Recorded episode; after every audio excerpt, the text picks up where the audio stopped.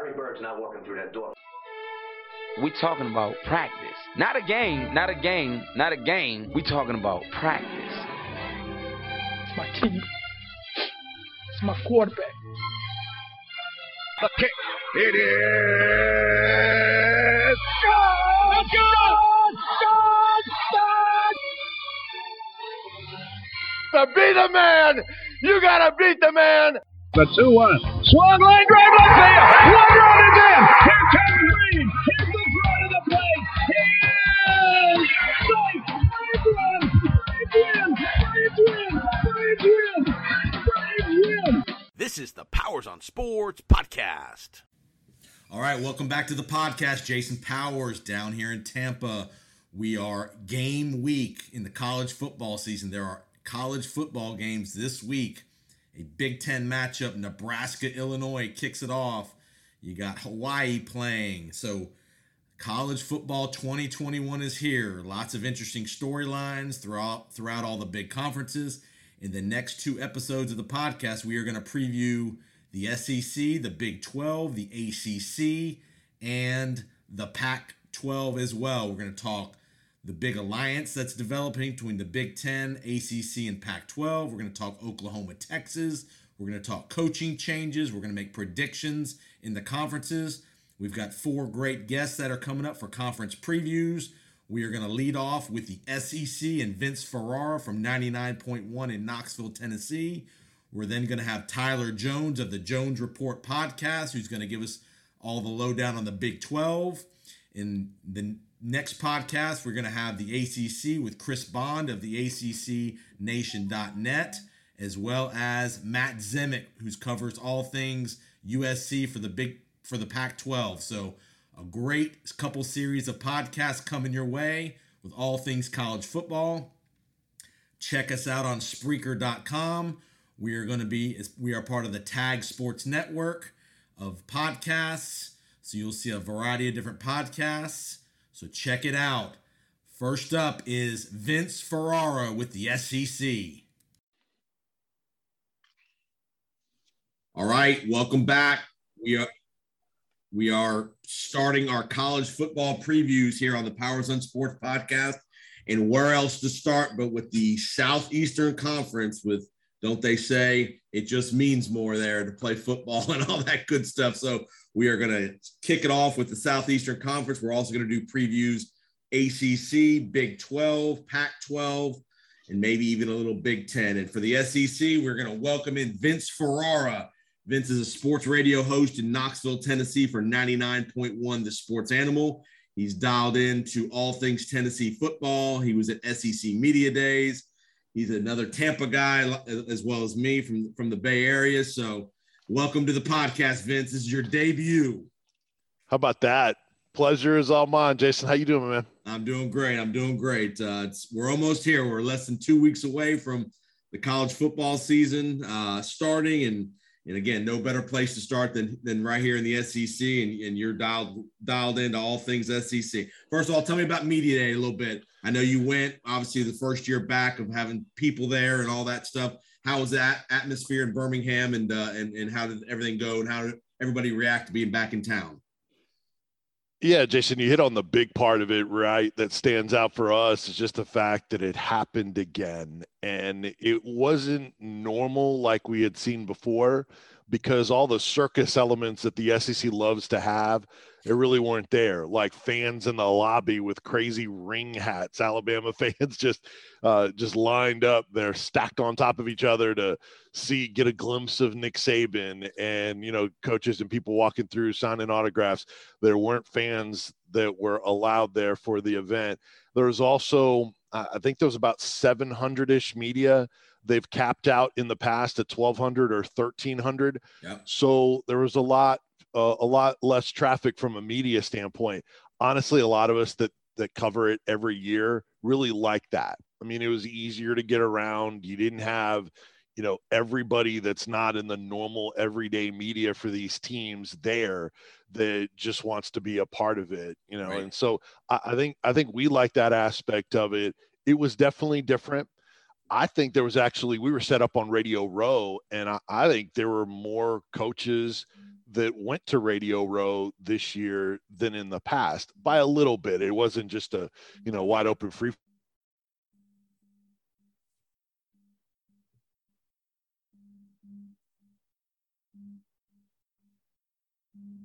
Having a little technical difficulty with Vince and his Zoom.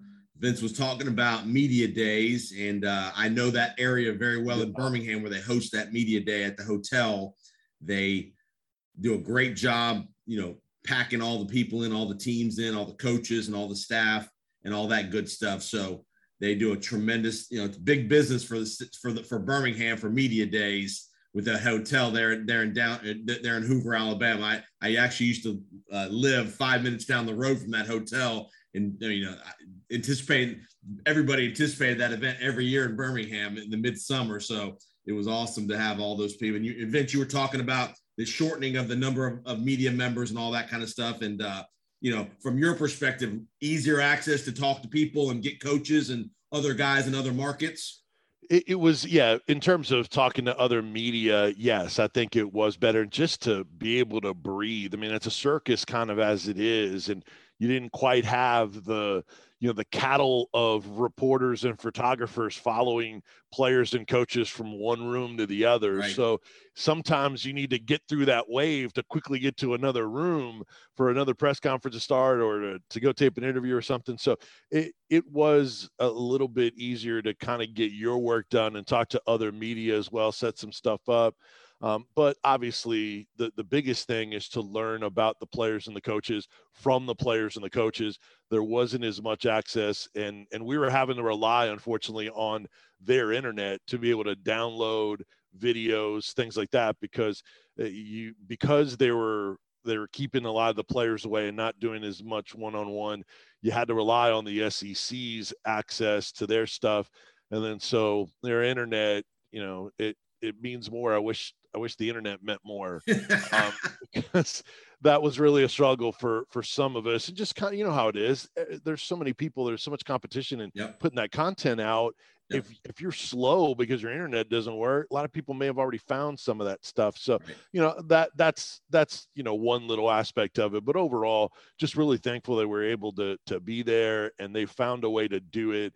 And it, it wasn't this paranoia, uh, you know, at the time of being there. So um, you know, the SEC always does a great job with it, and we'll see if it's going to be any different in the years to come with Atlanta and Nashville and those new locations. Last time we were in Atlanta, Jason, it it was kind of it was difficult man, they were at the College Football Hall of Fame. They had stuff in one building. You had to walk outside to go to the main room for a lot of stuff, and it just it it wasn't the best setup. We'll see if it's better this time. But man, so I love gonna, that kind of stuff. Are they rotating? Are they going to be rotating away from Birmingham to Atlanta, Nashville, or is it are they permanently moving away?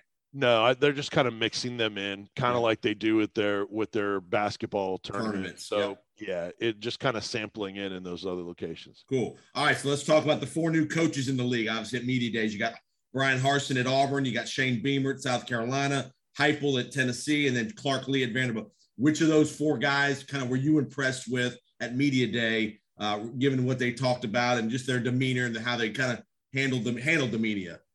I think Shane Beamer was the most engaging and looked the most comfortable there so he, he is a guy that obviously people know his his dad and that name resonates yeah. with a lot of people he just looked the most comfortable Bryan Harsin, he had a, a veteran type of filibuster to start eh, his press conference in the main room i mean he he took three total questions in a 30 minute session wow. jason and that's how long his opening statement was. That's how long his extended fill time answers were. And so the third after the third question was asked, they're like, all right, we're done. And everybody's like, wait, I had questions too. So uh, you know that didn't get a, a, ton out of that. Yeah. And I, have heard that media access and stuff has been a little tight at Auburn as well. You know, Clark Lea, there's not a ton of expectations for him, and right. I, you know, I, I thought he sort of didn't really say a whole lot either. I thought Shane Beamer was the most engaging of them. Does that guarantee that South Carolina is going to be good? Uh, no, it does not. But in terms of, of being able to learn about the team, uh, I think he said his wife was actually the the first beamer at SEC Media Days because she had worked in the media relations or the athletic department of Mississippi State, so she Okay. had actually been through that before. And he's not afraid of the the spotlight with his dad. So I, I'd say Beamer was the guy that enjoyed listening to uh, at media days. Yeah, and obviously Bryan Harsin, the, the former coach at Boise State, coming to Right. Auburn. So you know he's he's a very much different media perspective from coming from Boise, Idaho, to the to the hub of uh, media media central of college football there there at the SEC. So all right, let's get to let's get to some teams. Let's talk some uh, some. Obviously, we had Alabama defeated Florida last year in the title game. Alabama went on to win the national title. They're back. Let's let's let's just start with Alabama. What are your thoughts? Bryce Young replacing Mac Jones. You know the defense is supposed to be better at Alabama. I know that was one. of- If if there was an Achilles heel a little bit, was maybe their defense a little bit. What are your just what were your thoughts? Your thoughts of the Alabama heading into 2021 with Bryce Young at the helm? Well, I still think they're the team to beat in this conference and probably in the country, even though some other people are looking for somebody different to pick. But let's be real, people are look are trying to pick somebody else because they don't want to pick a champion back to back, Right. right? When that happens, it, it's not easy to do. So any of the other picks are not because they don't have the best talent, because Alabama does. Look, they lose a lot on offense, lost eight starters, and obviously at quarterback as well. But man, I, I I have the utmost confidence in Bryce Young. I think he's he's going to be a star this year in college football. Still have plenty of weapons. John Metchie the third, Sure. and go plenty of other four and five stars that maybe that aren't ho- household names that are still going to be right there in line with the other guys that have already left. Um, and, and so with, with Alabama, you mentioned the defense a little bit. They have eight starters that are back from last year, and it doesn't even count Henry To'oTo'o, who was Tennessee's leading tackler and last year, and he is an absolute stud. And every he's he's one of the talks of camp at Alabama and how well he's fitting in. He is one of six Alabama defenders that are on the first team in all SEC. I mean, it's it's ridiculous. So they're going to be loaded and um, and just tons of talent. Not just not not concerned. They gave up you know, some big points in a few games last year, but honestly, that's college football today. And part of the genius of Nick Saban is he's adjusted to today's college football from back in the day when he was talking about you know the pace of play and going back and forth with with Malzahn and all that. He adjusts and he he's got a ton of talent. So I think Alabama is the team to beat. How do you think? How do you think the Bill Bill O'Brien adjustment on offense is going to be going from Sark to Bill O'Brien? You know, honestly, in the NFL, I wasn't a big Bill O'Brien fan in terms of a head coach, but Right. man, he knows football. And I, I just like all the other former head coaches and guys that are in that rehab program that, that Saban has going on there at Alabama, they all fall in line and they all succeed there. You on there, if you're a successful head coach, you get the deal. You, yes, you've been a head coach, you're in a program, you have your own thoughts and ideas and all that, but you are there to run what Nick Saban wants you to and fit into the culture. You adjust to them.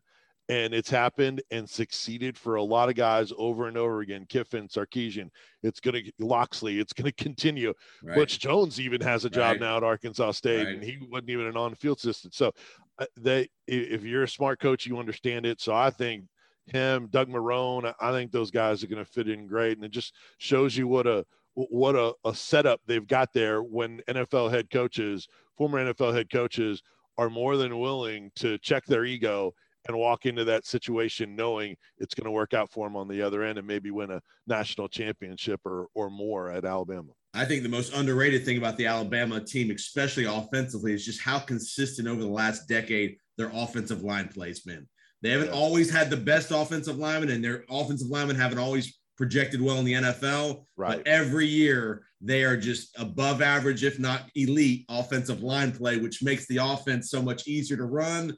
And obviously, it, it helps the defensive guys as well. So that, that to me, that's always been the under undervalued part of that that team. and they've got another stud in Evan Neal, who I think made Bruce Feldman's freak list, and everybody raves about him. So seemingly they've got at least one stud uh, every year, but they found they always find a way to get better as the year goes on. Right. And Jason, you'll appreciate this. Now they even have fixed their kicking problems, Right. which used to be their, Right. their their one thing they couldn't figure out before. I knew it's funny when I was living in Birmingham, I actually trained that kid, the kid, uh, when he was like seventh and eighth grade. He's a Birmingham kid, the kicker they have. Yeah. I'm, I'm losing his, I can't remember his name, um, but um, losing track of his name right now. But yeah, I actually know who that kid is and actually pre- worked him out before. Nice. But yeah, interesting. All right, let's go to Florida. Okay. Kyle Trask gone. You know, they, they had a great run last year. That you know, they they they they made it to the SEC title game. They, they lost the late the game late in the year. They lost to Alabama. Obviously, Does, is Emory Jones the guy at Florida to replace uh, Trask, or, or are they going to use kind of a QB by committee? Yeah, I'm not as sold on Emory Jones. I know he's been in the program and been kind of mixed in. Yeah. Uh, you know, his first couple of years. I, I just, I just don't know that he is the guy automatically. Some people think so. Other people are, are skeptical. So it's, a, it's more of a mixed bag with him. The, the thing is, to Florida deserves some benefit of the doubt because of Dan Mullen. Right. And Dan Mullen always seems to figure things out, not only as a team when people don't expect as much out of them. And I do think that a lot of expecting a ton from this Florida team. I think it's pretty much uh, most people think it's going to be Georgia, and I do as well with Florida sliding back a little bit. But man, those are the times where Dan Mullen outperforms expectations, and he seems to figure it out at quarterback when he doesn't have the best talent and and seems to find a way. So even though I'm not bullish on Emory Jones, you kind of still have to give Dan Mullen that that benefit of the doubt that he might figure it out, whether it's him or whether they go another direction. But um, you know, they, they'll be able to run the football and Yeah. still have some questions on the offensive line and lost a, a fair amount on defense, but they still have some players to They work with. players. And and they, yeah, uh, they they don't have Georgia, Alabama level players in the SEC. There's a drop off from there, but they've still got really good talent. and, and a huge showdown in mid-September. Alabama comes to Gainesville or in mid-September, so uh, you know that's going to be a that's going to be again Dan Mullen, like you said, back of his SEC, S, Mississippi State days. He's always been a kind of a giant killer. Once in a while, you know, every these kind of years when everybody kind of is pushing them down a little bit. So be careful, Alabama, as you go to Gainesville in that early that early showdown, which uh, will be happening in early September. So all right, let's go to LSU. A lot of turmoil over the offseason with Orgeron and just stuff going on there. Just your thoughts, your just some general thoughts about LSU. I think LSU is going to be much better this year. Uh, their their coordinator hires are guys that Joe Brady, the 2019 offensive coordinator that is now at, Carolina, that he recommended to him. Ed Orgeron told us at media days. He did an interview on our on our station as well, one on one, which is cool. Um, and he he knows our one of our afternoon co-hosts, Jimmy Hyams, really well. So he one of the things he said at media days was, "Hey, I went to Joe Brady and said." Without hiring you, who can I hire that can do what you do? And he recommended their co-coordinators, and that's what he did. He went and hired him, brought him in, and um, and so that's that's a smart play to try to duplicate what they did before. Now you don't have Joe Burrow, Right. that's the problem.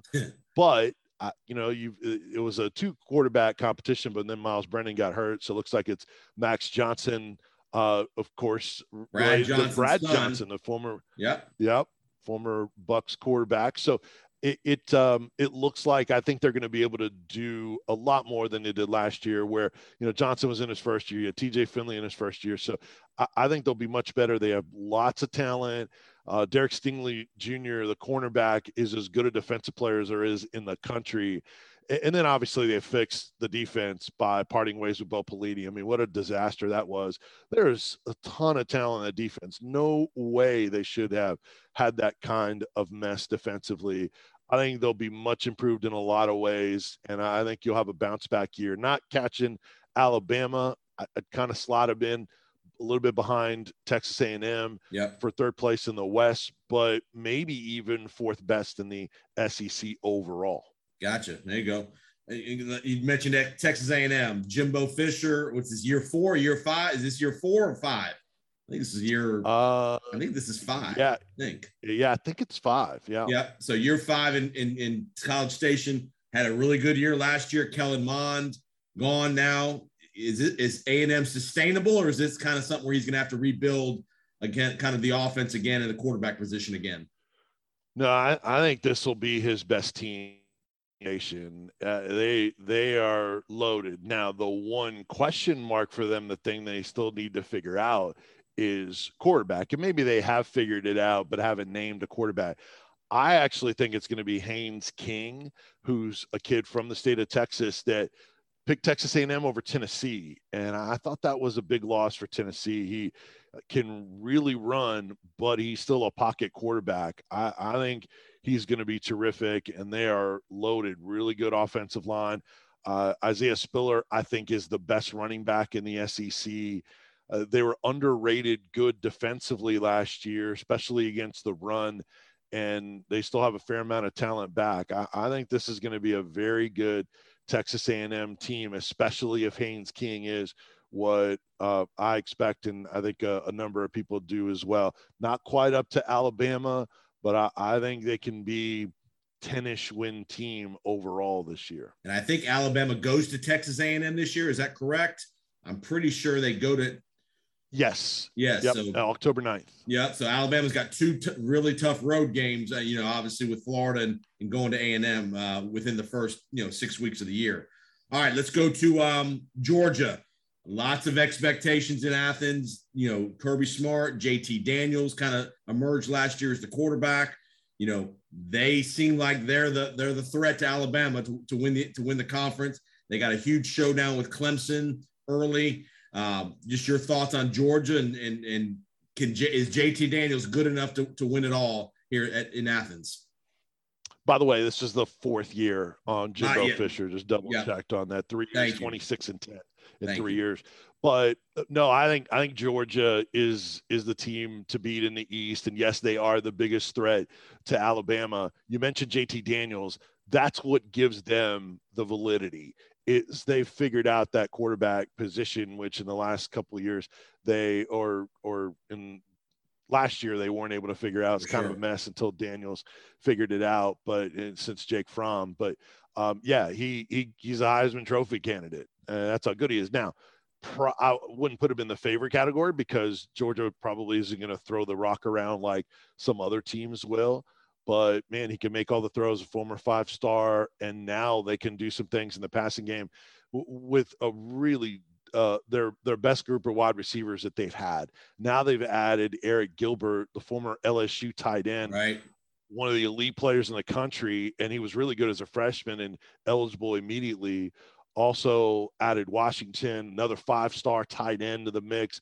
So they've got some weapons there. They can always run the rock. Uh, they have a deep stable of running backs. They should be solid enough on the offensive line.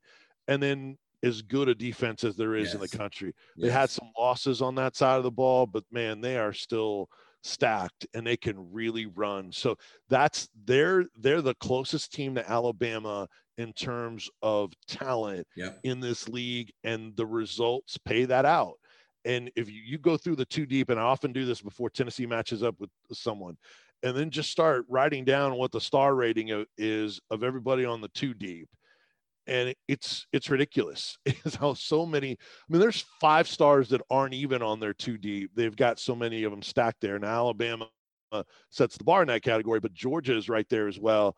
Um, what Kirby Smart has done with recruiting has been insane, and that's why they're always in the mix. But that's why there's also people that kind of are have criticized Kirby Smart because they're wondering why haven't you cashed in Yeah. yet on all all this talent? And obviously they've been super close. Just some boneheaded decisions have helped lead to that, and some heroics from Alabama as well. But um I, I they're not going anywhere they're always going to be a factor as long as they continue to recruit the level they have and they've got a quarterback which like when they had Jake Fromm gives them a fighting chance if they get into that situation again with Alabama in the SEC title game or even in the in the playoffs Yeah, and Todd Monken's a Todd. He's a former. I know him. He's down here in Tampa, OC in Tampa for Dirk Koetter. He is Yep. an underrated OC. He's a very good play caller. Yep. good play designer, and like I said, he's very good in the run game, that kind of stuff. So I think he he being there calling the plays is going to help as well. Yeah, All right, totally let's talk. agree. Yep, go ahead. No, I was just going to say he he's got the he's got the background to maybe throw it around a little bit more. Right. But no, because of their talent and because he's still with his tempo and, and spread offense in the past, still runs the football. I think that's why you'll see them still be very balanced on offense. And the Clemson game is so important to me for Georgia because if you can beat Clemson, you can then get to the to the SEC title game and afford a loss to Alabama. Whereas if you lose to Clemson, then you lose again to Alabama at the end, you might not get in with two losses, depending on what other people do around the country.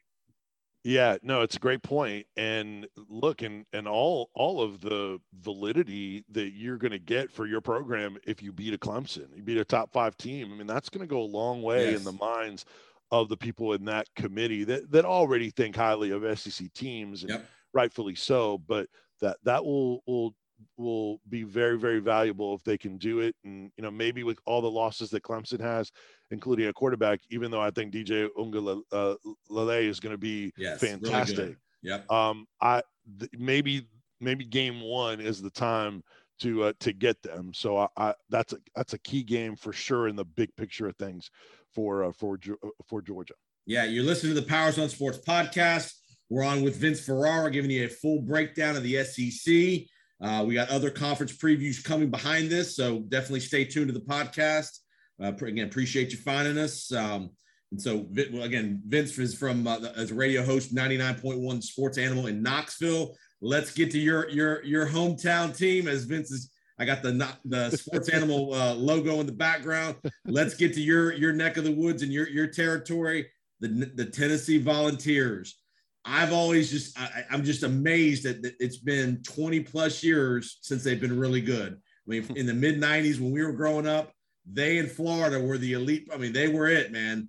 Phil, Phil Fulmer had it going. I don't care what year it was; they were in the mix every year, and they've just not been able to to, to sustain that or even kind of have any consistency. Just your general thoughts about the Tennessee program, and obviously we'll get to jo- the Josh Heupel hire here in a second. Yeah, and so much turnover, Jason. I mean, there's a lot of things that have contributed to the struggles since then, and and I know Tennessee fans don't want to rehash all those things, but it, it's it's been very difficult, and it you know just adds to sort of that that difficulty to buy in for some fans right now in in Josh Heupel. Not everyone. There's plenty that believe in him and like the hire under the circumstances with the potential NCAA probation or some sort of of punishment coming with their investigation that's still not over yet. So that's dragging on and and hurting recruiting. But anyway, I, I still think that that some fans have just been just been uh, just punished over and over again with all these losses and all the drama. I mean, you know them all. So I, I think it, it some fans have a hard time sort of buying in yet and taking more of a wait and see approach and and still like some people impacted by covid I, I think that that has also impacted season ticket sales as well as the ncaa stuff Sure. season ticket sales last i heard were approaching 55000 but that's Wow. that's a low number for them Right. you know especially when they can put 102 455 in Yeah. Neyland stadium i don't know that they're getting there i don't think they're getting the sellout this year honestly uh, but I, I I think that Josh Heupel has done a really nice job so far. I like he and his staff. They've given us a ton of availability, Jason. I, I lost count. Like er, last week, it was 46 interviews that we had, and th- you know I've joked that that's like the entire Jeremy Pruitt era in three years in number of interviews between players and coaches. We've talked to the entire coaching staff, all the assistants, and we get Heupel Monday, and then we're talking to the coordinators for a second time Tuesday and Wednesday. So, I mean, a lot of SEC teams are just so locked down, and it's the one voice. So, all, all these, a lot of these former Saban guys want to do things like Saban without the rings. So, you got to you got to win first. If you win, then you can do any- everything the way you want. But what that's done, that availability that we've gotten, you know how this works, Jason. is now it's allowed a lot of the fans to be able to hear from Heupel, all his assistants, the players, recruits. recruits, and you, and then also get the excited again Yes. in the product and the direct.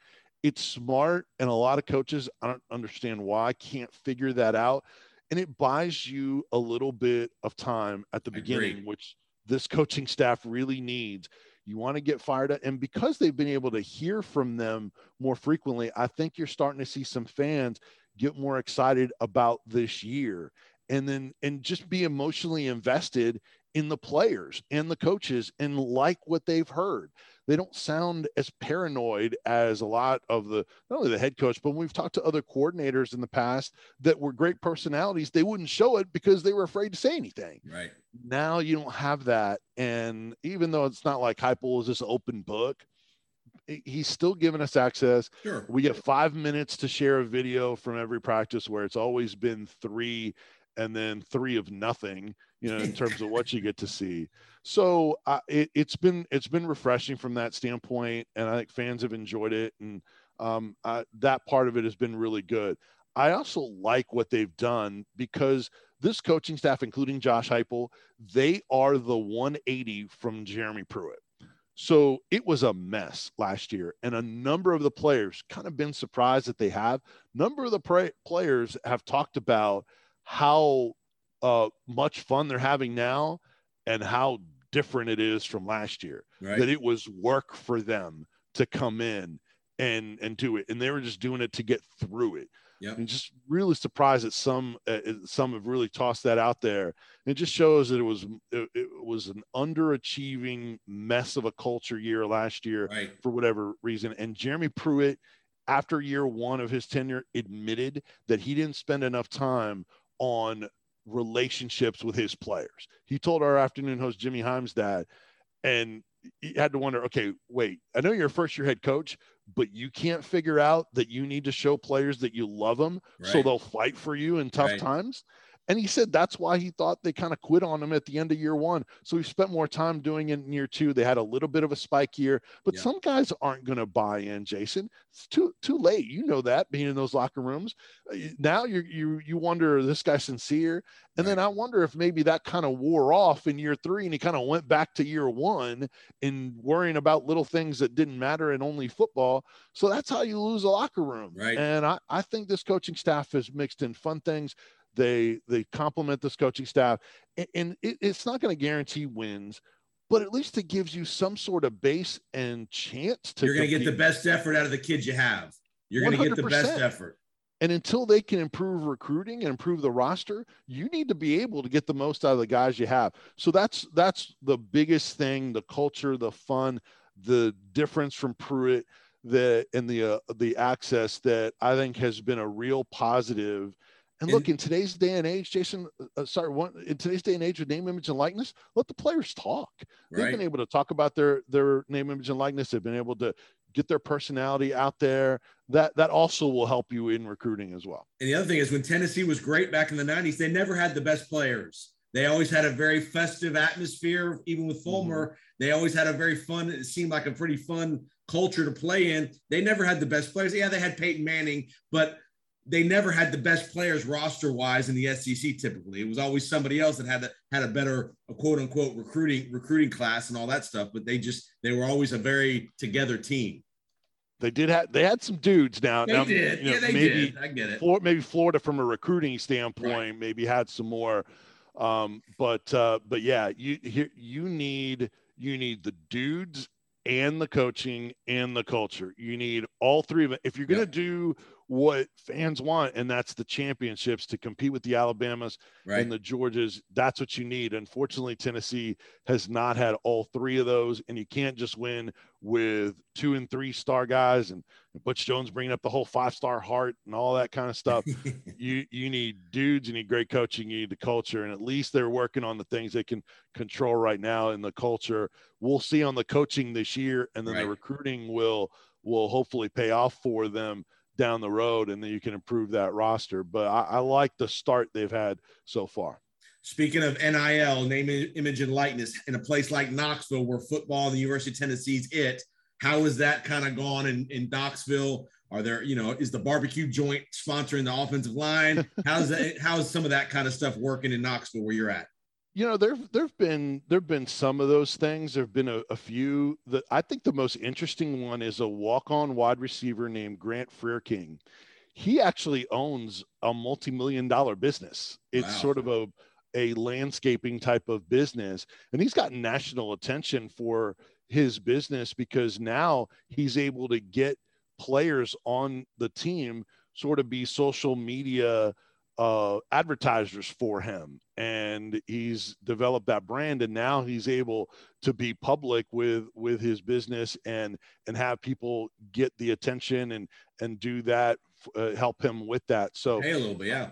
yeah and and so he's a lot more popular than he was before when now guys can get a little money from him you know Yeah. uh, so that's the most interesting one thing that stood out that has stood out we've asked not every player we've gotten a ton of, of player interviews but i'd say more than not have said no nah, not really messing with it right now kind of focused on this season and trying to get better and trying to you know and focus on football and we heard that a fair amount at SEC football media days from players around the league. JT Daniels said that. You know, Alontae Taylor from Tennessee said that Right. at media days and, and, and locally as well. I- think that's an interesting thing that maybe people didn't expect that it's not for everybody. And I'm sure the uh, virtually everybody is getting some sort of opportunity, uh, but some of them are, are cashing in on the little stuff. But I think there's a fair amount of them that are like, man, I, I got I got to worry about football first. I mean, student athletes they have so much on their plate as it is. It, that's a, that's a concern. You can get sidetracked if you're do, trying to do too much, and then also just trying to slow play to make sure you don't just jump on the first opportunity, which which is smart. So uh, nothing overwhelming, Yeah. but I, you know a- again continue to to notice that not everybody is diving in and just focusing on football, which Tennessee needs plenty. And you and you heard and you heard the rumors out of Tuscaloosa that Bryce Young had close to a seven figure deals in place for him. So I'm always, I'm going to be very interested to see how that plays in the locker room when you got the guy like Bryce Young who's got all the deals, and then you got the other guys, the offensive lineman or the or the backup safety who maybe doesn't have anything. How that mixture and the chemistry is going to affect things, especially when Bryce Young doesn't play well. When there, when there's a game where he doesn't play well and he throws three interceptions, and maybe they lose a game they shouldn't lose. Well, it's what you do with that deal, right? If if you're if you're not producing and y- people know your teammates know that you're spending a lot of time on that name, image, and likeness stuff, uh, whether you're doing an autograph session or you're posting on social media or you're doing Yeah. events or you know you're showing up with cars and things like that so whatever it is it, they'll know what you're putting in and if you don't produce then that's when it can hurt you in the locker room. People on the outside are always going to point to it because now it'll be an, an easy target with fans, which public knowledge. ugly. Yep. Yeah, and it- it'll be ugly because sometimes it'll have absolutely nothing to do with what happens on the field. And you know how some people on social media are, they're just going to use anything that's easy because they're lazy. And and so that'll that'll be unfortunate, but I you know, I, I think I think the time investment is the biggest thing more so than jealousy, especially at Alabama, when you know the opportunities are there for plenty. I mean, if a if the uh, if the starting left guard is it, maybe he doesn't have a name, image, and likeness deal, but maybe it's because he chose not to do anything right now. True. And, and so there, everybody will, will react to it differently, but it is a different dynamic and it's on the coaches and the culture on how that Right. stuff spits out in the end. Great point. Great point. All right, a couple more things, and I'll get you out of here. Mhm. What's the best? What's the best venue? What What are the one or two good, great venues to go to that we wouldn't think about in the SEC as far as a place to go watch a game? Oh wow, there are there are a ton. Um, haven't uh, obviously with COVID, haven't you know traveled, didn't travel last year Right. uh, around the league. You know, I, I lived in and worked in Tuscaloosa for a while, so Dreamland Barbecue is always great. Now that's not necessarily a um, you know a venue to go watch sports, but Right. in terms of the ribs and food, Yeah, yeah. it's fantastic. Um, What about a I- I- stadium? a good stadium or two that's kind of under the radar as far as a great place to watch a game. Well, it, Athens is uh, Sanford Stadium is really good. Um, it's just it's so loud now. Tennessee fans always point out how annoying it is that Georgia fans will bark in their face, but in terms of a of a cool atmosphere, I've actually seen that place quiet too when it's been packed. Like I've been there for I think it was the uh, the first time Georgia did a blackout against Alabama. They got smoked. They did. They got smoked. He did. So that wasn't a great atmosphere. One, you know, Florida obviously is is one of the louder venues. One of my favorites, I'd say, though, is Jordan Hare at Auburn. I've been there for some Iron Bowl games, and you know that it's electric. It's electric. and, and being on the field too goodness and the fans are not that far from the Yeah. sidelines it, it is it's ridiculous so those are a few i haven't done texas a&m yet um You've been to the Grove. You've been to the Grove. i have have done Ole Miss and the grove now in in terms of sightseeing that's where you go and uh, and Lane Kiffin has brought the excitement back. So now they're in a good mood rather right. than than being in the bottom part of the, the league. scenery's even better. The scenery's even better on the Grove. no question. W- with smiles, it's a good thing. And then, and then, you- and then to me, right up there in the in the top is LSU. I mean, Tiger Stadium at night, just ridiculous, Yeah. insane. I've been there for some of those Alabama uh, LSU tilts also. Uh, it that's why this league is so special because when you do name the best venues, it, you can't just come up with one. There's four Right. or five of them, and that's the bar around the country. It, they're in every conversation for national best venues. So those would be uh, a few of them, and obviously Neyland Stadium is right up there too when things are cooking. And even even during these lean years that you talked about, Jason, there have been some of the loudest moments of me being in a stadium I've ever experienced. You know, the Florida game with Butch Jones, Jauan Jennings uh, big performance and the catch, and uh, Right. there have been some moments where it's been it's been bottled up, individual here and there. They did have a couple of nine win seasons under Butch Jones, and they totally screwed up the opportunity to do even bigger, better things in those years. But man, there was excitement back. They got in the top ten numerous times. So uh, there have been, despite the lean years overall, there have been some insanely loud moments at Neyland Stadium as well. When when it's rocking, that is right up there with with any other venue. Give me one team who who's not going to win the conference or win their division, but it's going to be a pain in the neck for people all year long. Is it a team like Missouri, maybe in Arkansas, maybe in Auburn? Give me a team that you like that's just going to be a pain in the neck, even though their record may not reflect that they're really a pretty good team.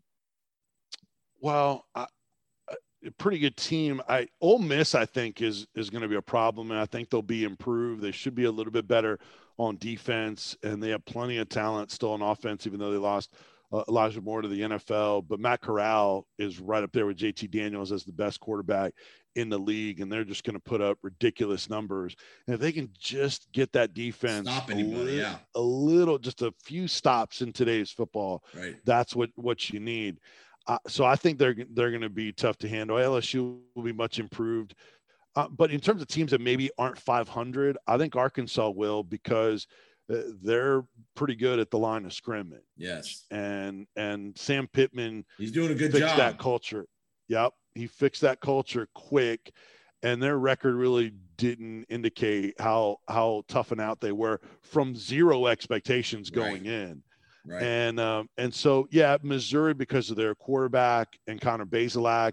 If Kentucky's got this this quarterback that has won the job there, I mean they're talking about not you know him having an arm, and I've seen some video of him, and he, he looks like he has a, a strong an arm as we've seen in Kentucky for a quarterback in a long time. If they fix that position, then that's the team because they are good at the line of scrimmage, especially on the O line. They can always run the ball. Yep. and you're right. And and stoops is he gets the most out of his players. So that's that's another sort of wild card team that if they fix that position but i mean you can kind of say that about arkansas. If jefferson's the guy.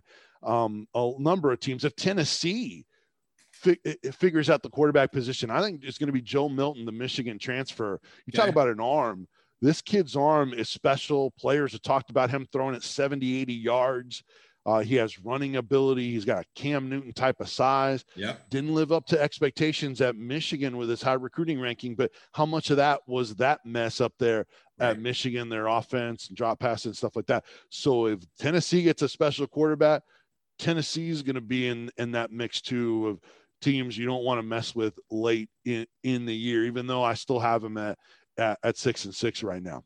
So it sounds like we, we we both like Alabama, Georgia in the SEC title game. Yep. Who do you who do you think who do you think escapes? Do you think they both make the playoff, or do you think the winner of that game makes the playoff?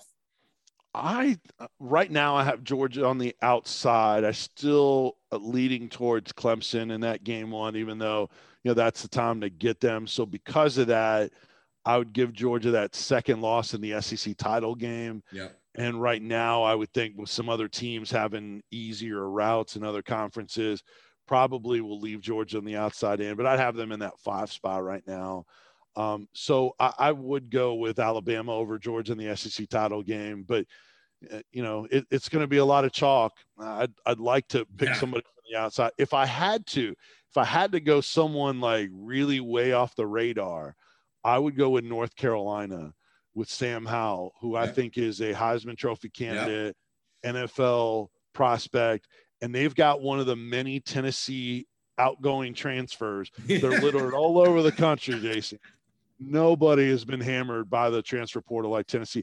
I think it, it- last count was 20. No, now with Brian Maurer, the quarterback, he makes it 27 scholarship players that weren't kicked off the team that have uh, have hit the transfer portal. A lot of those finding spots. Three of them at Oklahoma.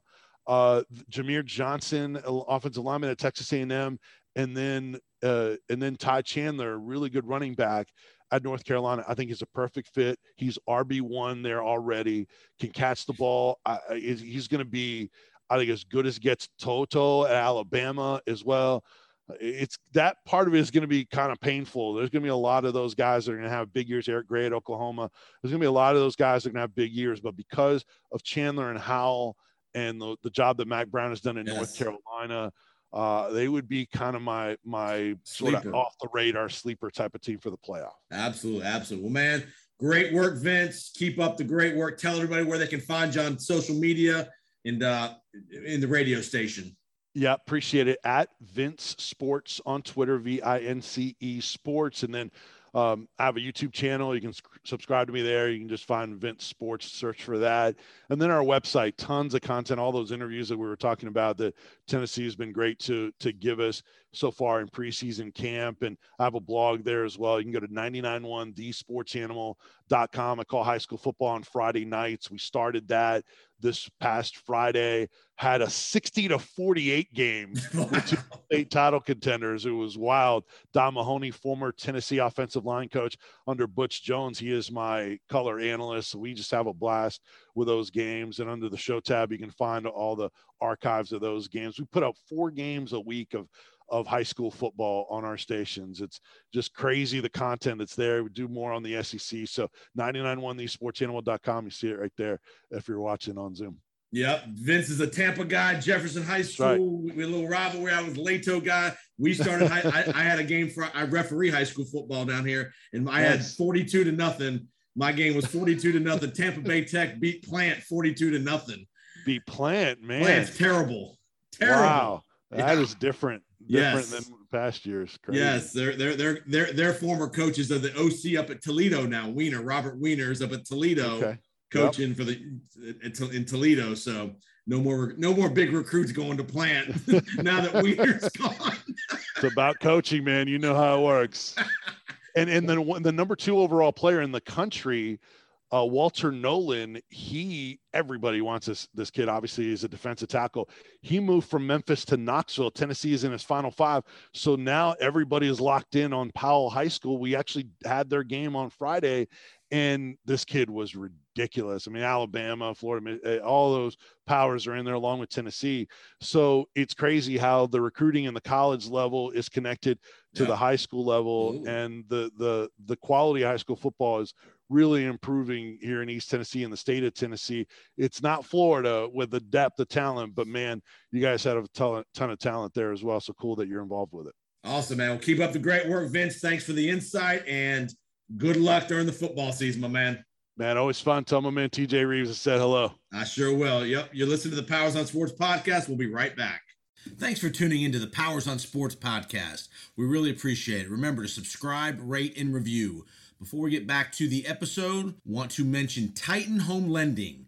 If you have any home financing needs in the state of Florida, reach out to me, Jason Powers, Titan Home Lending, 205 790 1404. I can help you with a home purchase, with a refinance, with a cash out refinance, with a renovation loan, a VA loan, FHA loan, conventional loan, and virtually anything in between relative to home financing. So reach out to me at Titan Home Lending, 205 790 1404. You can reach me on email at jpowers at titanhl.com.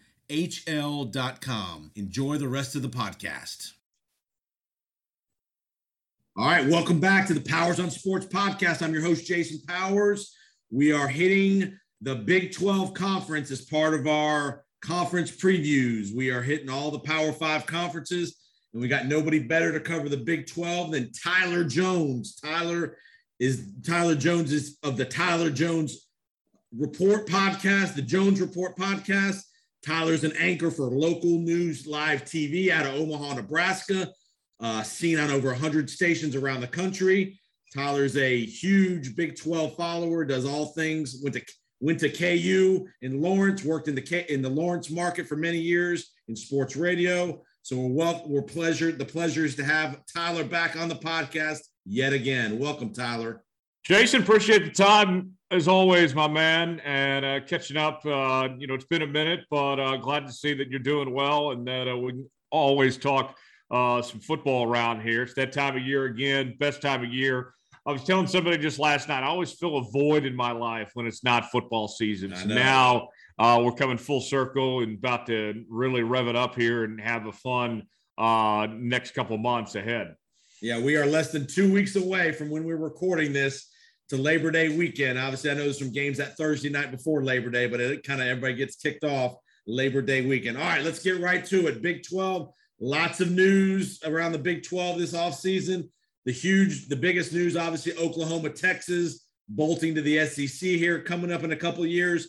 Just your thoughts. What are the general thoughts of people that live in your part of the country about OU and Texas saying sayonara?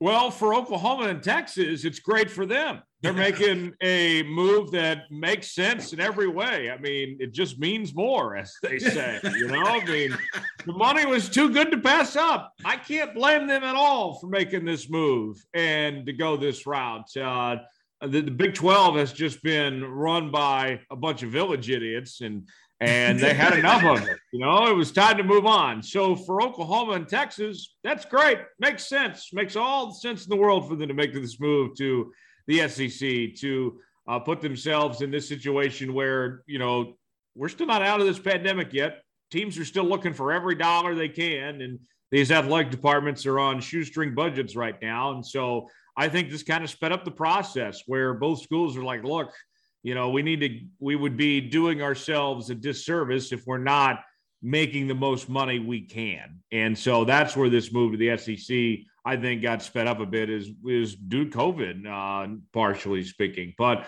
as far as the rest of the Big 12 goes, this is awful. This is bad news for Oklahoma and Texas to be making this move to the SEC because now everybody is left to kind of fend for themselves. I mean, the Big 12, if it stays intact, will lose about 50% of its revenue.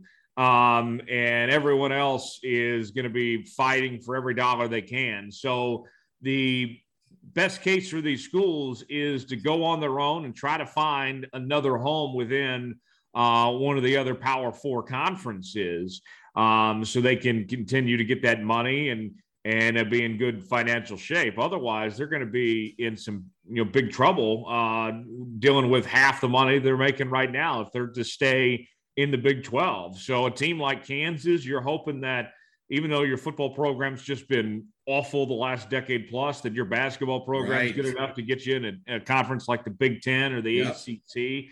Oklahoma State, they're sitting there with numbers that actually look pretty good for TV. They were 19th last year of all schools in TV ratings. And so you're trying to pump that up and look at uh, you know what you've done as an athletic department as a whole, and uh, hoping that's good enough to get you somewhere. In the case of Iowa State, you got a uh, really solid football program that Matt Campbell's built, and uh, you know you you look at that being a way to try to push you up there. They are an AAU institution, as is Kansas, so maybe that helps their case for the Big Ten. So everybody's kind of just trying to figure things out at this point. No one knows what's going to happen. If anyone acts like they know what's happening, uh, they're kind of full of themselves here. But I think these schools, Jason, were more confident about their expansion, about where they could go before this alliance talk came up between the Big Ten, Pac 12, and ACC. But with Yep. that,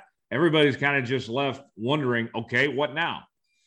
Do you see do you see a scenario where the eight where the Big 12 stays together and then they try to go out and recruit a Central Florida, Houston, and SMU to fill in the, some of the gaps? I know it's not going to be Oklahoma, Texas level of, of program, but do you think the Big 12 that's their goal is to stay together? Do you think it's going to ultimately disintegrate?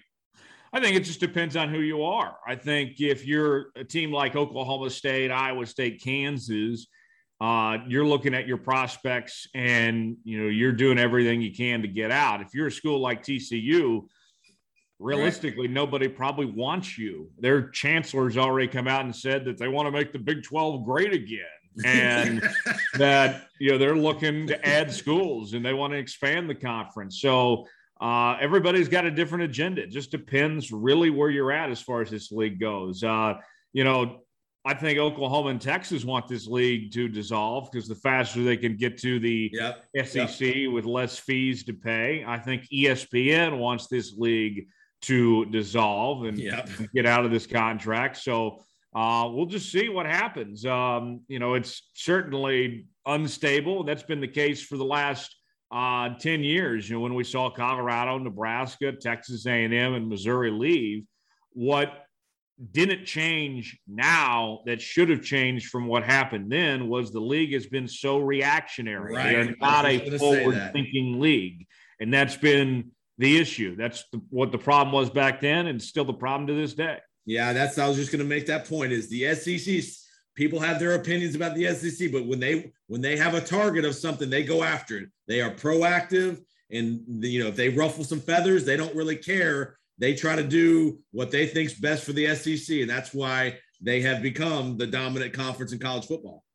No question about it. And Greg Sankey has done a terrific job. I think that you can almost view him as the commissioner of college football, it feels like. You know, this Right. is the guy that saved the college football season from happening last year after, you know, conferences like the Big Ten or the Pac 12 wanted to, to cancel the season altogether. And Sankey uh, stepped up and put a plan together to have the season happen. And now you see this move of bringing in Oklahoma and Texas and their new TV deal with uh, ABC for the Game of the Week package. Uh, they're going from fifty million dollars a year from CBS to about four hundred and fifty million just for that deal alone. I mean, Oklahoma and Texas, Jason, are going to make more money from this first tier uh, deal with uh, ABC for the Game of the Week than they were making for the uh, tier one, two, and three deals from the Big 12. So the money was just too much to pass out.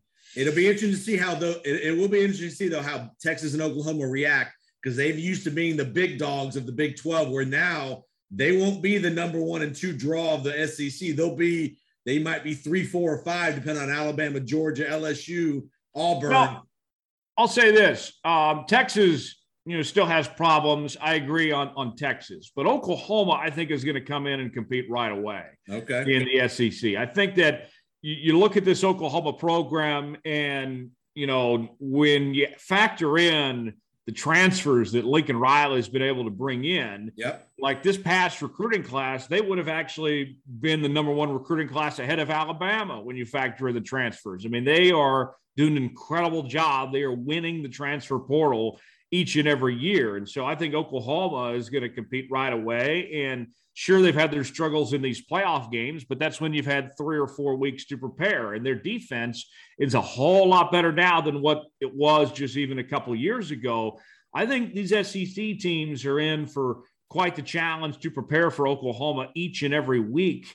for that offense, for that game plan that Lincoln Riley puts together. Um, and the way they split up these divisions here, I mean, we could be talking about Oklahoma and Alabama in the SEC title game every single year. I mean, I think that things are going to play into Oklahoma's favor where they're not playing, you know, Florida and Georgia and Alabama and Auburn every single year. Sure, you might see LSU or Texas A&M, but I mean, I think they're up for that challenge. Uh, I think Oklahoma is going to be just fine competing in the SEC. In fact, they might even be better because um, you know the the iron sharpens iron type of ordeal where they'll be potentially more prepared for the playoffs and these playoff games after going through that gauntlet of an SEC schedule. I think the Big 12 with playing a softer schedule uh, did them a disservice. It did not have them ready for these playoffs the last few years. Right. And needless to say, you talk Oklahoma, the talk is defense in Oklahoma this year. Lots of people think the defense is going to be way better. You know, obviously you have Spencer Rattler coming back and, uh, uh, and Lincoln Riley's offense, but a lot of talk out of Norman about the, how good the defense could be potentially uh, at Oklahoma, and that could be the difference this year to really get them over the top, especially when you get to the playoff. Well, look at that bowl game, the Cotton Bowl against Florida, and they just shut down Kyle Trask. Yep. They picked him off three times in the first quarter of that right. game. And this Oklahoma defense really emerged in the second half of last year. You know, guys like Turner Yell and company just leading the way on, on that side of the ball. Alex Grinch has done a terrific job yep. as the defensive coordinator uh, there for the Sooners, and and uh, that's an elite defense. And as much as we talk about Spencer Rattler, who I think is uh, my pick to win the Heisman Trophy and and be the number one pick in the draft, and all the weapons that they have offensively, that defense is uh, really good and it's come a long way. They're going to give some people some problems. I really like what Oklahoma puts together on both sides of the ball in 2021. Yeah, and, and like I said, their their key to continuity moving forward, especially going to the SEC, is is Lincoln Riley going to stay there? Is he going to take an NFL job? Will Grinch? Will they be able to keep Grinch? Will he get a? He's eventually probably going to get a head coaching job somewhere. You know, the, to me, that's going to be the interesting thing: is how long does Lincoln does Lincoln Riley want to stay to go to the SEC, or does he want to jump to that NFL job in these next couple of years? Well, and, and that's a good point. But you know, you look at Lincoln Riley, he's had plenty of opportunities to jump to the NFL at this point. And I'm sure he's passed up on some very good jobs. But Jason, I bet you would agree with this too. There's certain jobs in college football that are just simply better than most NFL jobs. And right. Oklahoma is one of those jobs. I mean, just a couple years back, uh, when uh, Mike McCarthy got the Cowboys job, everybody thought Lincoln Riley was going to Dallas, and I said, "Look, you know, Jerry Jones is, uh, you know, is full of himself, and he's still GM. Um, you know, everyone knows that." You know that's a, a problem when Jerry's still in charge. Uh, if, if you're Lincoln Riley, I think he's self-aware of that and knows he's got a better thing going in Norman. And sure, he was. He wasn't interested. I don't think Lincoln Riley wants to leave Oklahoma until uh, at least he brings a national championship uh, to the Sooners before he could potentially make a move. And and he actually has no connections to the NFL either. Uh, he's not an NFL guy, so he's made his his uh, name there in Norman. I think he's going to be there a long time. Um, Alex Grinch, I do think is going to get a head coaching job sooner than later, though. But uh, I, I, would be surprised to see if Lincoln Riley is leaving Norman anytime soon. And remember, people don't realize Lincoln Riley's only like what 38 years old. He's not like he's 45. I mean, he's he's still in his young mid mid 30 mid to late 30s. So he might it might be better for him career wise to wait till he's 41, 42 before he goes before he really seriously explores an NFL job. Right. Well, and, and, what does the NFL have to offer that he doesn't have at Oklahoma? I mean, you're going to be playing right. in front of crowds of 85,000 and players are getting paid now the NIL money and such. And, you know, you're on national TV every single week. He's getting paid just as good as these NFL coaches, too. Yep. Uh, Lincoln Riley's very aware. He's got a good thing going and, and he's in control there at Oklahoma. Uh, you know, the NFL, you're talking about, you know, dealing with GMs and, you know, other personnel that kind of you know lead the way and such. And I think that Lincoln likes uh, being the boss and controlling his program, doing things his way. All right, let's let's transition down south. Let's go to Austin, Texas. Tom Herman given the boot uh, the end of last year. Steve Sarkisian comes aboard from from Alabama, the OC at Alabama. Obviously, Sarkisian's had a couple of other head coaching jobs, USC, Washington. you know, he's had his off the field problems. How do you think that that move played in Austin, and and what, what are your thoughts leading into into training camp here this year with Sarkisian at Texas? I think going from Tom Herman to Steve Sarkisian was like going from Applebee's to Chili's. Um, I don't see a big difference between the two. They're both the same guy. They're both just kind of average head coaches. They're not bad coaches, but they're not great either. Um, Sark, you know, you look at what he did at Washington. He leaves there, gets replaced by Chris Petersen, and Washington fans are excited. They got an upgrade in the process.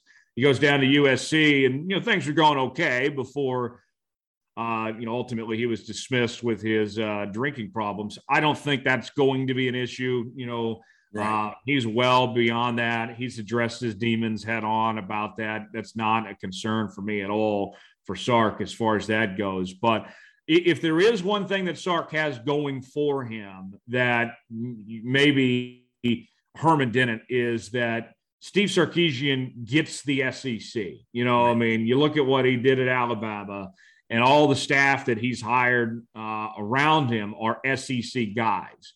And this is the first time that Texas is trying to build themselves with the model of an SEC program. You know, Charlie Strong was from Louisville. Uh, you know, Mack Brown uh, years ago, you know, was a North Carolina guy and right. such. So they're trying to do things in SEC way. Uh, so that to me is the big thing for Sark that uh, could be a difference for them. Now, you know, with Texas, you're, talking about a program that still is going to have to compete with Oklahoma. Oklahoma is uh, not slowing down anytime soon, and your level of competition is about to uh, kick up uh, a whole lot as well, going to the SEC. The, the thing that looks good for Texas, I think, going forward as far as this SEC move is they are weakening Texas A&M in the process. Texas A&M had that advantage of being the one – Texas school in the SEC and right. really got to leverage that in their recruiting. Um, now you make this move to the SEC, and Texas gets to weaken Texas A&M in the process. Um, I don't know what Sark's going to do. I don't have high expectations for him. I don't think I don't expect them to be any better than what they are right now. It'd be an eight nine win program, but um, you know you, you look at the where all the resources Texas has and all the talent they're able to recruit and such, there's no reason why Texas can't succeed. All the stuff is there. It's just a matter of if Sark can put it together or not.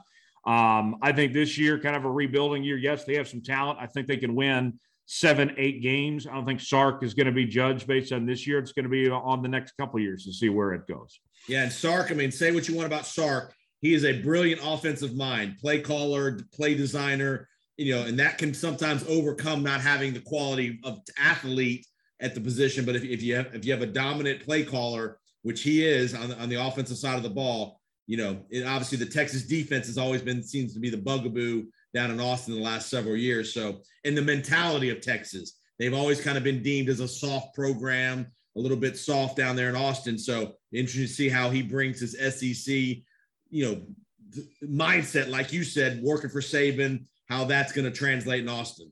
But even with that said, um, none of these Saban assistants have been able to beat him, not one right. time. So we could talk about that. You know, oh, you know, he's doing things the SEC way and all that. Well, how well has that necessarily worked for these Saban assistants either? Not so hot. I mean, some of them have been good. Don't get me wrong, but it's not like it's just a guaranteed recipe that that's going to be the difference between Texas of old to what they are now. All right, let's go to let's go to your neck of the woods, uh, Lawrence, Kansas. The Les Miles experiment kind of blew up in their face. Everybody thought they were that there might be a chance to be for them to at least be competitive. That didn't work out. Les obviously had his off the field issues. What are your thoughts just about that whole situation in Lawrence?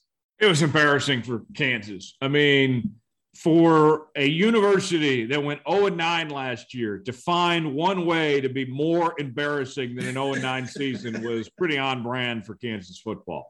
Um, I went to Kansas, so I can, you know, go, you know, be honest with them. You know, I, I, can give that tough love, you know. Um, but, you know, it, it, was a bad offseason to see those things occur and and how Jeff Long handled that. Um, you know, this was a guy that didn't want to pay David Beaty, who was rightfully owed, uh, you know, his full contract and such. They ended up going to court, and eventually they lose that lawsuit. And yet he was willing to pay off Les Miles for his silence and such. I hated how that was handled, and Jeff Long was rightfully fired.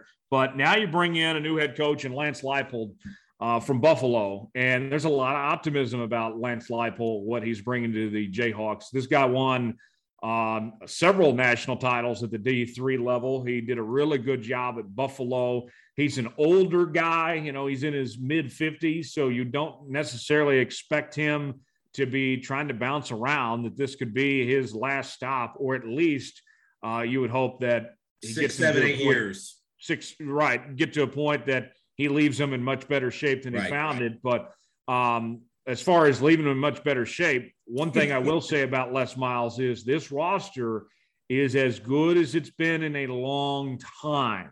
Um, he recruited very well there. Uh, they did a really good job of focusing in on high school talent. I mean since the Charlie Weis days they haven't been at 85 scholarship players just based on how things have really just been screwed up there. Now they're the closest they've ever been to that 85 scholarship number in a long time. So there's reason to be optimistic uh, about this Kansas football program, what they're going to do going forward.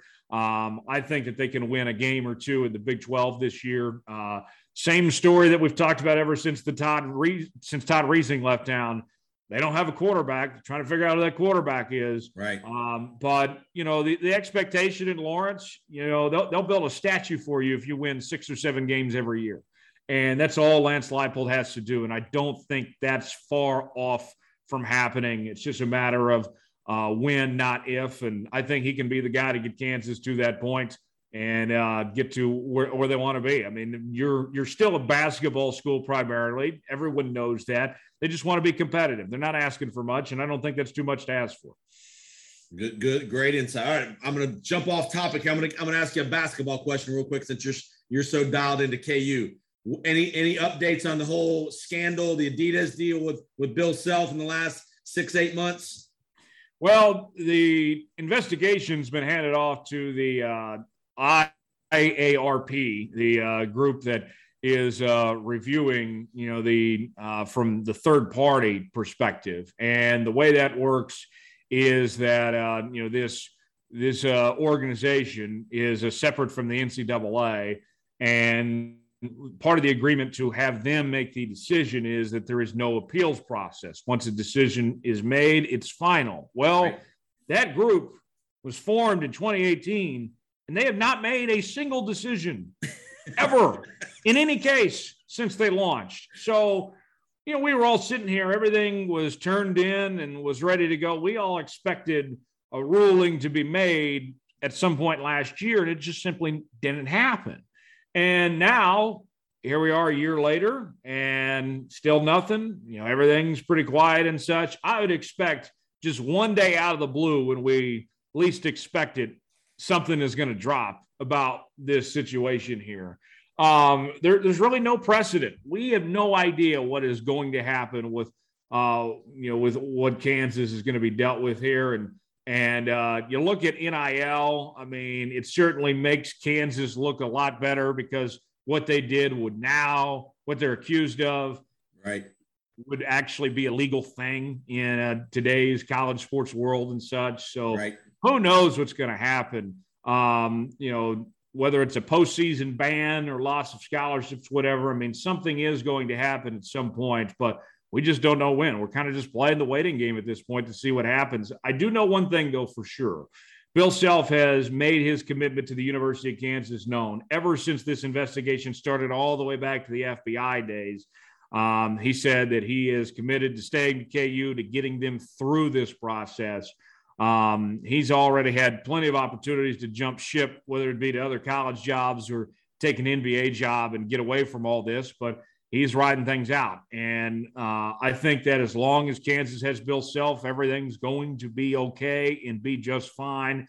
And Bill Self is actually a big part of this realignment talks uh, as far as their move to uh, potential conference. Uh, everything from I've heard from my sources is they feel really good about the position they're in. And that athletic department is kind of being quiet right now. And Yeah. comparatively speaking to March when this Les Miles stuff was going on, um, I think quiet's a good thing. I think the fact that not much is going on, you look at Oklahoma and Texas, um, everything was real quiet there until Texas A&M leaked and said something. So uh, I think the vibes around this Kansas athletic department just as a whole right now are pretty good, comparably speaking to what they were even just a few months ago on on all fronts. How is how is the NIL agreements and the, and the ability for all these kids to get their own deals? How is that played in a place like Lawrence, where that's the only game in town? Is that something that those kids are going to be able to really take advantage of, whether it's the football, basketball, you know, the the women's, you know, whatever the the, the other good sports are at Kansas? How, how, how is that played in, the, in a city like Lawrence, or even even where you're at in Omaha? Yeah, well, I think about this. Um, let's take football for example. Okay, um, you know, Kansas is going after the guys that are getting the last scholarships available at your Oklahoma and Texas, Right. you know, schools to be your number one and number two recruits. And essentially, you could have more to offer uh, as far as NIL opportunities for those uh, those recruits. You know that hey, you're going to be the big dog on campus. You know, I mean, there's been several players over the years. Um, I think one in particular, Amani Bledsoe. This guy was a four-star recruit out of Lawrence High School, and you know they came. He was recruited highly by Kansas since he was a freshman, and uh, you know they offered came to him and said, you know, hey, you're going to be the big man on campus. You're going to start day one. This town's going to love you and such. And he opted to, opted to go to Oklahoma and had a really good career. And now he's playing in the NFL for the Bengals. But those guys like that, now you can say, look, not only are you going to be the big man on campus here and you're going to start all four years, but we're going to offer you the farm. You know, you're going to have all these money opportunities you're going to, aren't going to have at some of these other places. So that's what's going to keep them competitive. Um, Kansas as a donor base, um, one of the things they talk about is they don't have a whole lot of donors for their athletics fund, but they have one of the largest uh, uh, financial donation bases in the Big 12, only behind Oklahoma and Texas. So, uh, one of the big things they're trying to encourage now with this move, uh, potentially out of the Big 12 to a new conference, is hey, they just need some small, smaller donors to get involved. They need some money raised uh, beyond just the big time donors. That they need more of those small donations. That's what they're looking for. And uh, you know this NIL stuff. I think Kansas is going to be in great shape, and they're still going to get all the basketball talent they want, and Yep. be able to offer them things. I mean, heck, even Mitch Lightfoot, who has been there five, six years and been a role player for Kansas on the basketball side. This guy's already racked up a couple endorsement deals Right. and is uh, making his name known. And so there's going to be opportunities for everybody. Uh, Kansas is going to be just fine, and I think they're going to benefit from NIL. and all these little, all these small, you know, Big 12 teams that are the only game in town are going to have that advantage where it's going to really help everybody. It's going to it's going to shrink the the margin a little bit when the Texas when you can you can get a kid to go to Lubbock, Texas because he can he can he can still make a couple hundred thousand bucks a year on the on the NIL circuit and around Lubbock and that whole area and that's going to help everybody around the country. Yeah, for sure. And one thing that I, I love too about this NIL stuff that I don't think we're talking about enough is the opportunity for walk ons. Yes. And you look at BYU, everyone there is getting their school paid for now. Um, they had a company step up and say, we're going to take care of tuition for all the walk ons. And so everybody's taken care of. And you see what the NCAA was doing, just taking away those opportunities from athletes to have just their school paid for, just some uh, money to you know go have a good Friday night and stuff like that. I mean, this ch- changes the game. I'm all in for NIL, and this is going to be great for college athletics and the beginning of the end for the NCAA, which I could not be more excited about to see the NCAA falling apart uh, right before our very eyes here. All right, let's head up north. Let's go to Iowa State. Matt Campbell. Again, this guy's a hell of a hell of a coach. He's putting together a big program. I mean, they're they're they're not there yet, but they're coming. And that guy's a great coach up there. What are your thoughts on Matt Campbell and Iowa State? I love Matt Campbell. There's another Big 12 coach that's turned down NFL jobs left and right Yep. uh, to stay there in Ames. And they've taken care of him. They're doing some stadium renovations. They've put the money into that athletic department. And, and uh, I mean, he, he's done an incredible job. Uh, you could argue that he has done the best coaching job in the country right now. I mean, they were, you know, you go back to 2014, Kansas and Iowa State were in the same exact spot. Right. Look at where Kansas is at now. Look at where Iowa State's at. Um, they made the right hire, and it has paid them dividends to do uh, what they've done with Matt Campbell. And this year's roster, I mean, you got a big three on offense. You know, Brock Purdy, I think, is an NFL quarterback. I've been a big fan of his ever since his freshman year. Um, you know, th- this guy makes plays in big time moments. He doesn't have the strongest arm, but he steps up when his name's called upon. Breece Hall is as good as any running back in college football. Uh, Charlie Kolar uh, at tight end is just terrific. And believe it or not, he's actually a guy that is from Norman, Oklahoma, that Oklahoma missed on. that uh, they're, I'm sure they're regretting they didn't bring him in. Uh, he was a big Sooner fan and uh, was in an OU family, but d- didn't get recruited by OU. Now he's looking like one of the top tight ends in all of college football. So those guys stayed. They stayed together. They all could have gone to the NFL head coach, the big three included, but they wanted to run it back one more time. Right. Um, I think if you're Iowa State, what you're hoping for is that you take care of business, you know, in uh, the regular season, beat Iowa, do those things, and hope you split with Oklahoma. If you can either win the game in Norman or the Big 12 championship against Oklahoma, split those two and be competitive, then you got a great shot to make the college football playoff. I think that's your goal. You can't lose to anyone else other than somebody named the Oklahoma Sooners. Otherwise, Iowa State's in great shape. Yep. No, I agree. He's done a great job up there. Like I said, it, that's another guy that I could see again, depending on how this whole Big 12 blows up with the conference, he might say it's time for me to get the hell out of here and go to the NFL, or he's going to be a hot commodity for these and other big time college jobs too. So if the eh, Big 12 blows up, you could definitely see Matt Campbell going somewhere else. Well, think about like Michigan. You know, we know how much uh, that's been disappointing with Jim Harbaugh. How much better off would they be with Matt Campbell right now? Right. Uh, you know, that's one program that comes to mind, uh, and, and, he knows how to recruit that area already. Um, you look at you know some of these other jobs they're about to pop up. I think USC is going to open. Um, some of these others, he is going to be the number one name on all those college jobs and all those NFL jobs too. His day is coming. Absolutely, absolutely. All right, give me a give me a sleeper team or two in the league that you know that that that that's that we're not talking about. Uh, TCU is the team I'm watching for. Uh, TCU is uh, a program that's been solid the last several years. They've beaten Texas uh, seven out of the last 10 years. Uh, Gary Patterson did an incredible job transitioning this team to the Big 12 over this last decade. And at quarterback, you're looking at Chandler Morris, uh, I think is going to be the guy.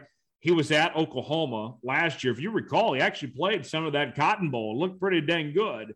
and but he knew that, you know, hey, look, you know, Spencer Rattler's there, and they got yeah. a number another five-star quarterback in Caleb Williams coming in that he just wasn't going to see the field with as good of the quarterbacks that Lincoln Riley's bringing in. But you know, if, if Chandler Morris is your starter or at least your number two option, you're then you're in good shape at that quarterback spot. And we know right. that TCU always has a good defense. Um, I'm looking at the Horned Frogs as a team that maybe could finish as high as third or fourth in the Big 12 this year. The team that really fascinates me is Oklahoma State. And I think that you can measure the strength of the Big 12 based on how good Oklahoma State is.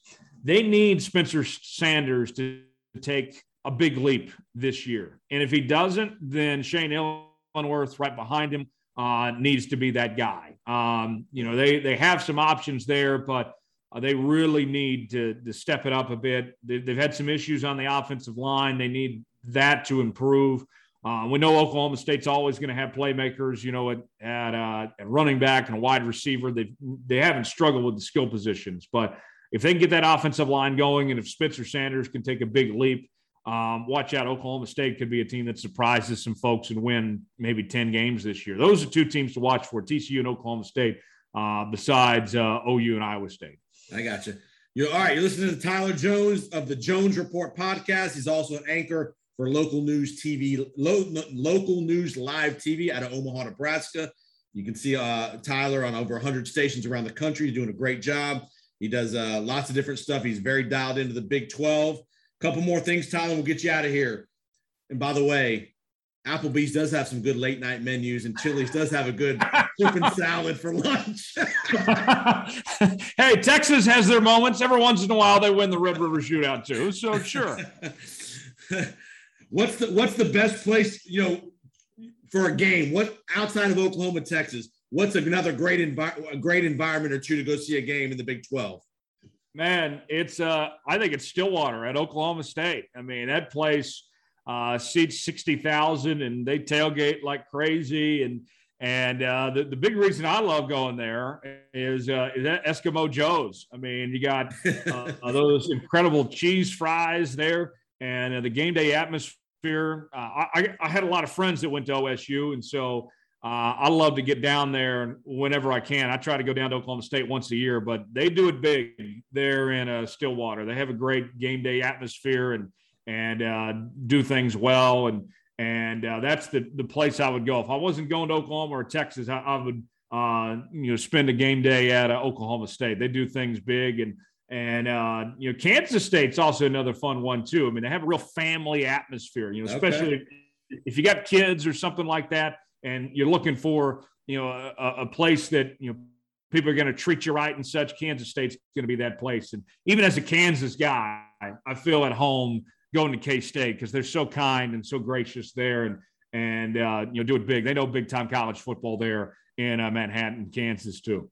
Uh, what are your thoughts dave aranda at baylor? Post Matt Rhule? how, how do you think that whole the whole dave aranda uh, re- regime is going there in, in, in at baylor well, things didn't go too hot last year. Uh, now, granted that they lost a lot of guys, and it was going to be a down year, even if Matt Rhule was there. Right. Um, but I didn't expect them to be that bad last year, and and I get it. You know, COVID threw everyone a curveball. Some teams reacted better than others to to COVID. Um, so you know that that is a valid excuse, but I mean, it was something everybody dealt with.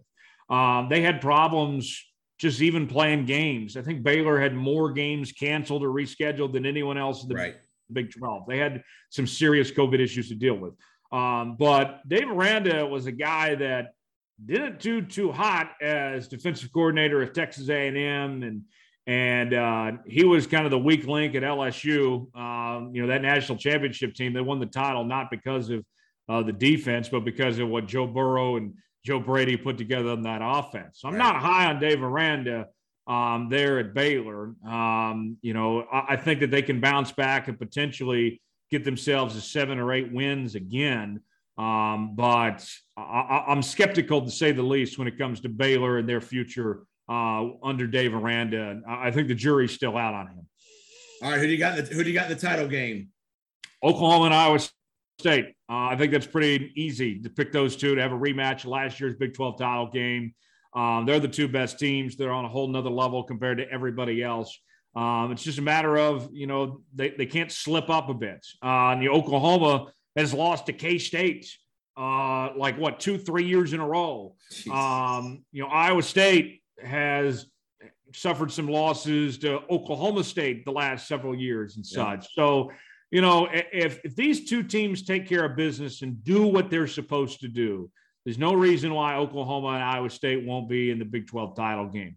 Uh, for Oklahoma, I think that you look at, um, you know, if you, you split with Iowa State, you are in the playoff about a 90% chance you're in. If you're Iowa State, you're hoping for a split but you'd prefer if it's a split, it's the Big 12 title game you're winning between sure. the two. I don't think it matters for Oklahoma which game they win, um, but the Big 12 title game would be preferred, obviously. But um, I, I, think that's what you're hoping for if you're both these schools is that you get at least a split, that both games are competitive and you both make the playoff. But uh, I don't think that's out of the question that both these teams could be in there when it's all said and done. But uh, just take care of business, do what you're supposed to do, and they're, they're going to be in good shape.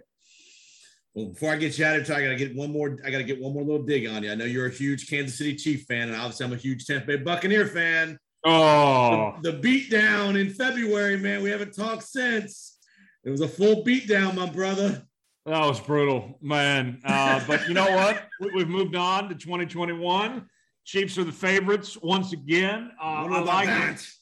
I like that what they bring to the table. Uh, you know that offensive line just got eaten alive in that Super Bowl with uh, Eric Fisher and uh, uh, and company. You know, yep. being out of yep. that that game last year. You know, Mitchell Schwartz. There was out there two starting tackles, and yep.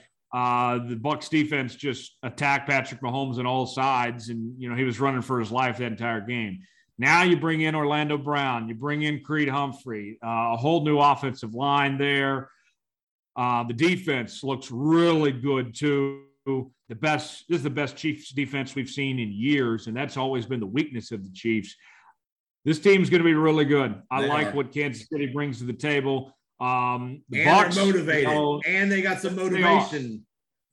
They are. And they love to play with a chip on their shoulder of some sorts. You know, Tyrann Mathieu always feels like he's doubted uh, a bit, and Patrick Mahomes, just that little Michael Jordan type of motivation here. The Chiefs are going to be good. I have them winning the Super Bowl. Um, it's just a matter of uh, who they're going to play. I think I'll say this, though. As far as the way the National Football League shapes out, I think you're talking about eight teams that are all way better than everybody else. I think the Chiefs, you in the AFC, you got the Chiefs, the Titans, Browns, the Ravens, and the Bills. Yep. And then in the NFC, it's the Bucs, it's the Rams, and the Packers. yes. Those eight teams have separated themselves. I agree. Um, once you go beyond those eight, the league is actually kind of down this year um, as far as that goes. I think it's going to be that group of teams. It's going to be much tougher to go through the AFC uh, than it is going to be to go through the NFC this year. But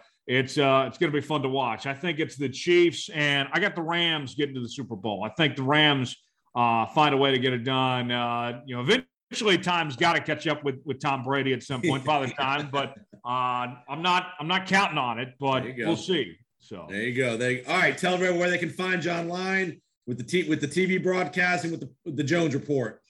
Well, uh, Jason, appreciate you having me, man. Uh, easiest way to find me: Twitter, Facebook, Instagram at Tyler Jones Live, and uh, keeping the folks updated with uh, all sorts of stuff going on. We're in the summer of Jones right now, and just living it up uh, the last couple months uh, on the road and such, and Nice. having a great time doing it, and uh, doing my podcast each and every week, the Jones Reports, uh, talking to some of the biggest names in sports and entertainment uh, each and every week.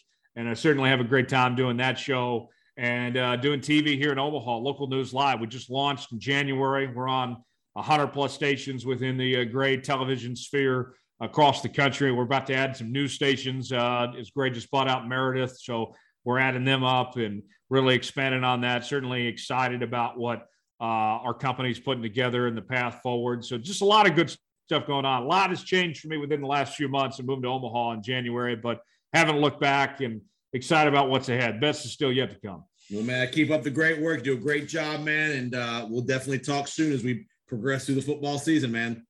Appreciate it. Thanks, Jason. Have a great weekend, buddy. See you. Thanks again for listening to the Powers on Sports podcast. Remember to subscribe, rate, and review on whatever podcast platform you are hearing us tonight. Remember, you can reach out to us on Twitter at JPoSports. So we'd love to hear your feedback, comments, suggestions for future episodes. And again, thanks for all the support. Remember to share the podcast with your friends and colleagues. And we'd love to see you back next time for the next episode of the Powers on Sports podcast. Have a great week.